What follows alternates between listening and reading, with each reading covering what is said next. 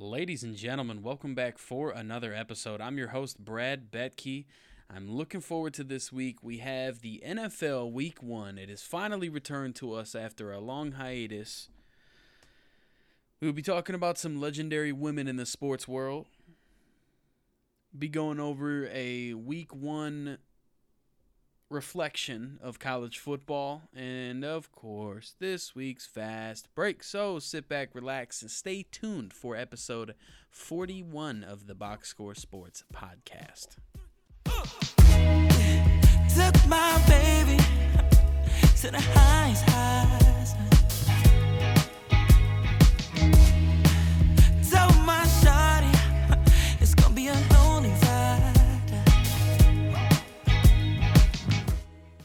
Ladies and gentlemen, welcome back for another episode 41 of the Box Score Sports podcast. You already know what time it is. The NFL is back. Life is good again. It's worth living. It's just the best time of the year. It really is. Ongoing football again and again until February. That's what the hell I'm talking about. Now let's get into it. Starting off week one, you had the Bills face off at the Rams in LA. The Bills have continued their streak of winning in LA against the Rams to now four of their last appearances in LA they've won the game. 31 to 10 the final score Buffalo out on top Josh Allen being your leading passer and rusher for the Bills. Very quiet rushing attack for the Bills. Unfortunate occurrence for rookie James Cook had one carry and it was a fumble. Sucks to see a guy in his first career carry like that. But it happens to the best of us. Let's talk about defense. I think we all knew that this game was going to be very heavy on the defensive side of things, and it, it very much was so. You had seven total sacks come from the Bills two from Von Miller, one from Gregory Rousseau, one and a half from Jordan Phillips. You also had one come from Boogie Basham, and one and a half from AJ Epenesa. Seven sacks in the first game of the season against the Super Bowl champions.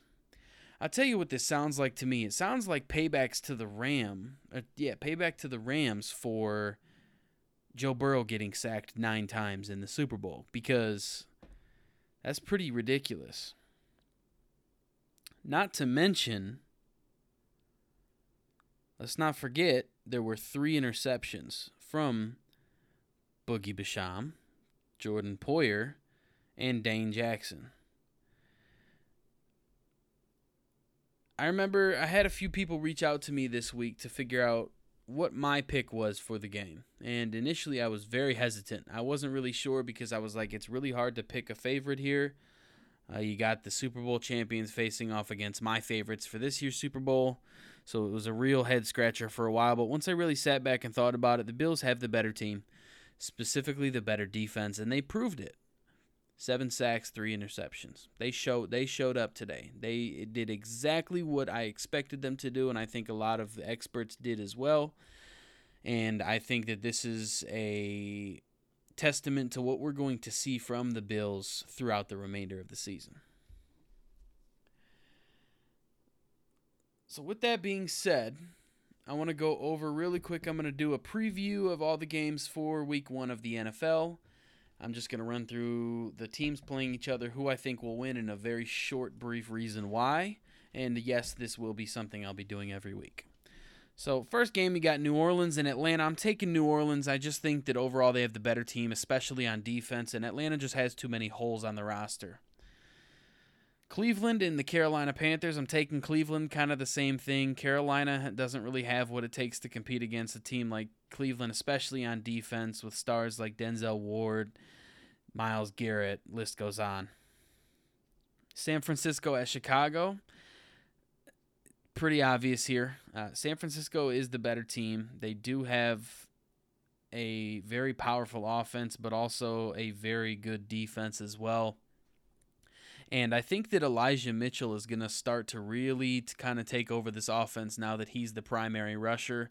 Last year, they kind of gave him the green light, and it was good for him and the team as well. So I think that if they're going to be able to start him from the jump here, they're going to get good results.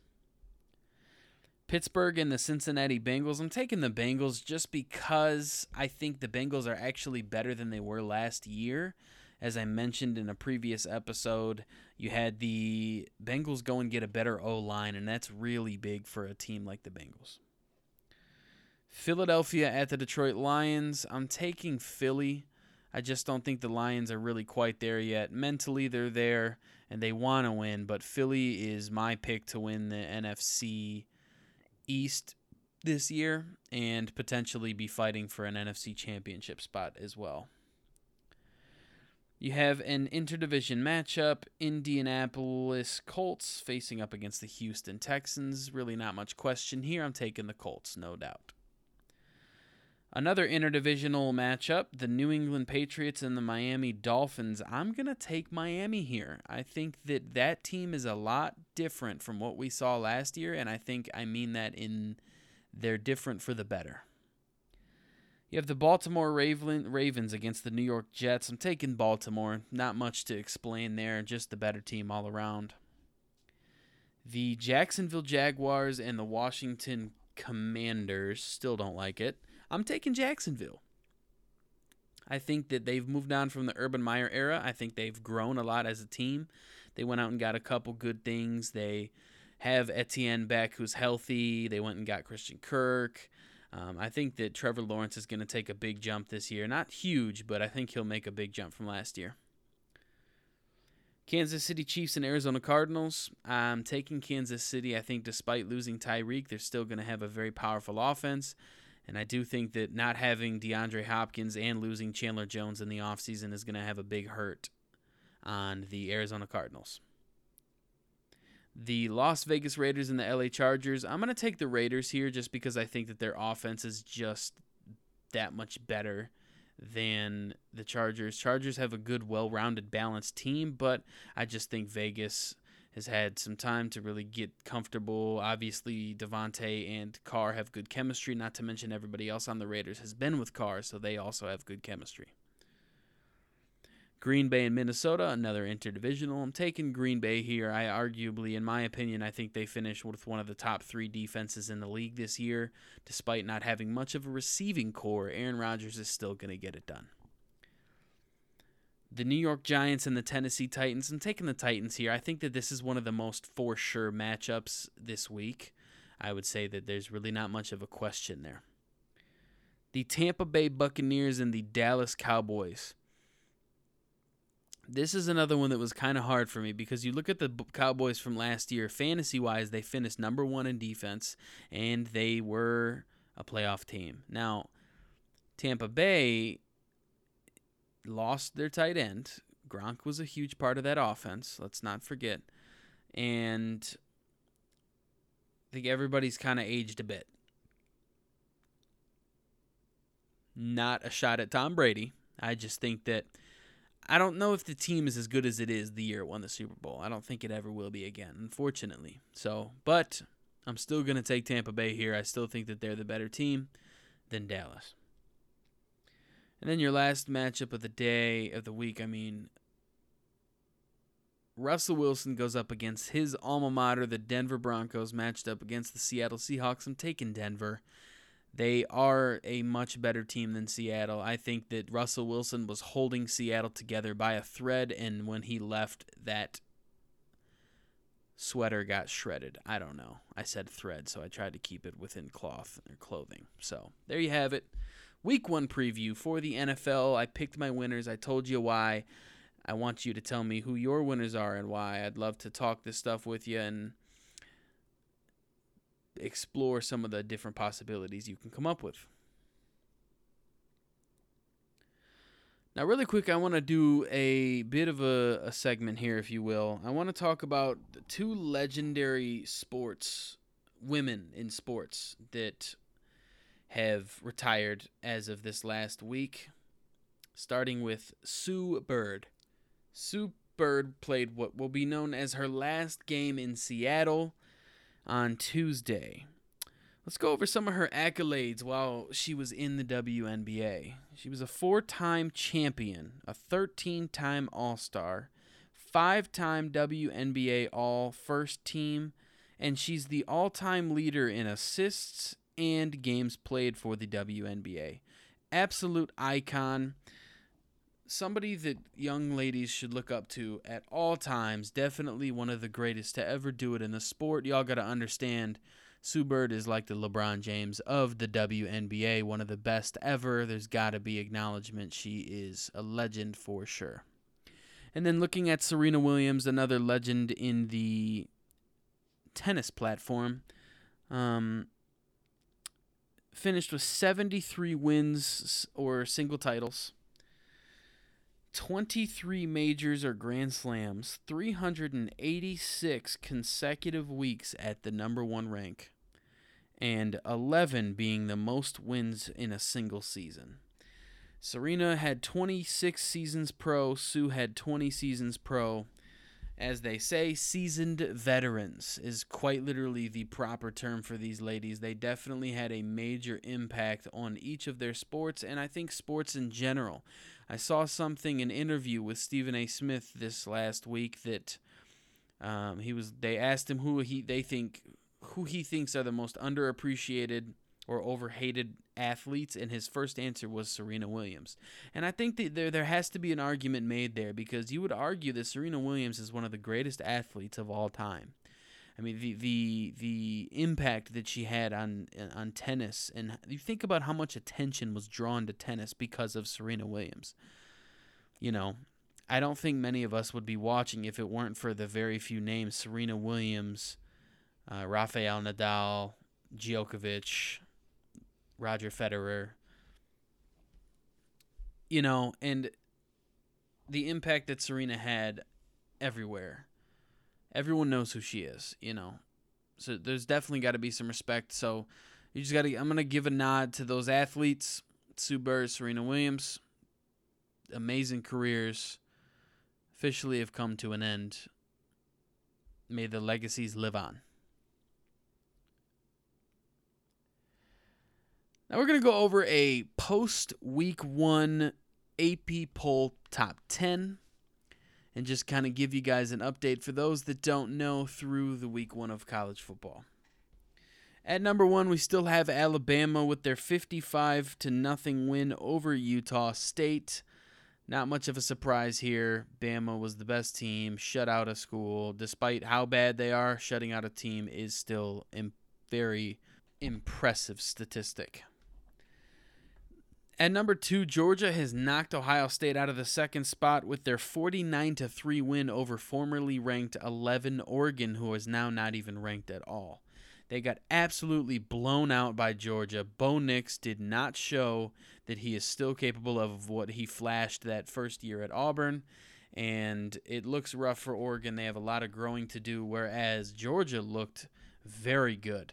If you remember the previous episode, I discussed how I wasn't too sure about Georgia's defense. A lot of newcomers, uh, first year players trying to replace a lot of the great players that left for the draft, and they did fantastic.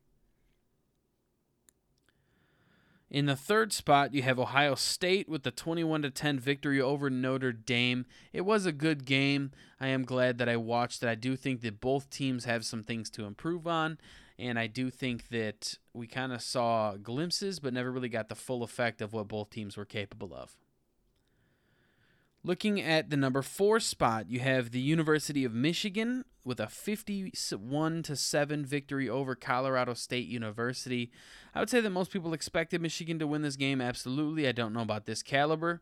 And the QB battle got a little bit more clear. You know, rub the rub the steam off your glasses. Cade McNamara had quite a rough game, and that's coming from somebody who was our primary starter all of last season. And now you're looking at J.J. McCarthy, second year player, last year true freshman, potentially taking over as starter, which I think they had already planned on starting him against Hawaii in week two. So the fact that he outplayed McNamara in week one gives him all the more reason to be your starter. Looking at the number five spot, you've got Clemson with a 41 to 10 victory over Georgia Tech. I think that Clemson still has some of what we know them to be capable of, and DJ Uiagalelei, I'm sorry I butchered that.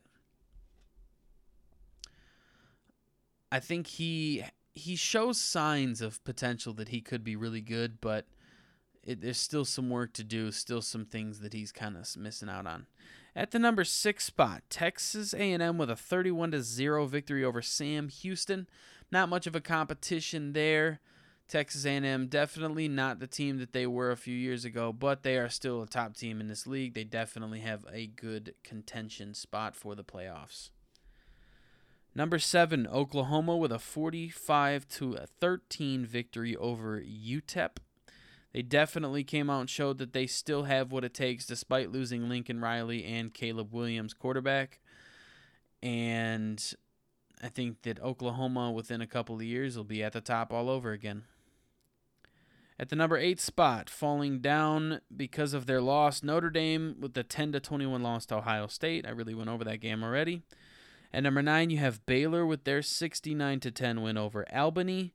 I think Baylor has a lot of young talent, and I think that if they can develop those players and not have them go to the league, if they can avoid that, then they'll benefit and they will f- flourish, if you will.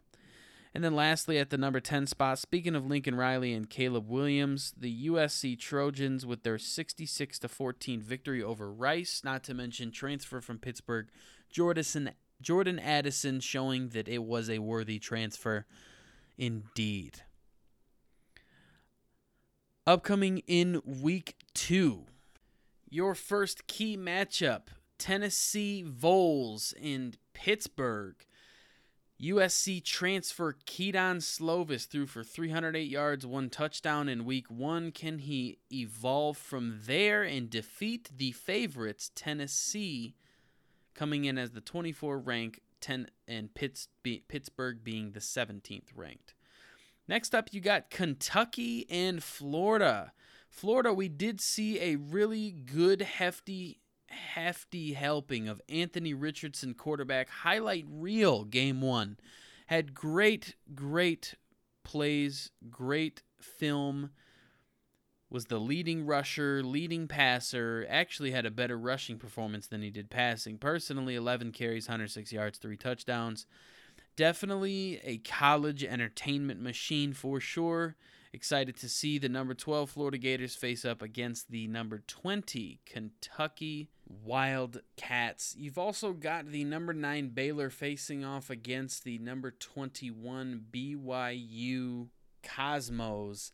It's really the only other ranked matchup this week for week two of college football. I would also say to keep an eye on Iowa, Iowa State. Interstate rivalry always is entertaining in college football. That about wraps it up for your college football week two preview and week one wrap up. I definitely think that the season's going to get more interesting as it goes, but overall, I'm just happy that college football is back. Another interesting story in college football. The College Football Playoff Board has officially voted to expand to 12 teams for the playoffs, and the goal is to implement that as soon as possible. This one, I think, was a curveball for a lot of people because it means a very different experience for the playoff bracket. I think that you're probably still going to get your your your first round bye for your number one seeds, um, but the question is, are the are the eight seeds on or the sorry the six seeds on each side still going to be like genuine contenders? And it really comes down to are they going to be fair matchup? Is it going to be teams that belong there? But I can't say I'm not excited. It's more football. So I'm definitely curious to see how it plays out. It's de- it's something new, so it's hard to really say anything. But um, overall, I'd say I'm looking forward to it. All right, ladies and gentlemen, you know what time it is for this week's fast break. Let's get right into it. Angels pitcher and batter Shohei Ohtani has broken yet another record, being the first ever player in MLB history to hit 30 home runs and record 10 pitching wins in the same season. This guy continues to amaze us. A very interesting look at the trade between the Washington Nationals that included Juan Soto to the San Diego Padres. Since the trade, Juan Soto's average is 256 on three home runs, six RBIs. Whereas Joey Meneses, who came from the Padres and went to the Nationals, is on 354, seven home runs, 15 RBIs. As of right now, it's looking like the Nationals went, regardless of what Soto's capable of, have won the trade since the date of the trade. For the first time since 2007, there will be zero rookie quarterbacks that will start in week one of the NFL. I just thought that was quite fascinating to really think about how many rookie QBs have started since 2007. 12 year seasoned veteran in the NFL, Emmanuel Sanders has officially announced his retirement. Great career from a guy like him who's been through a lot.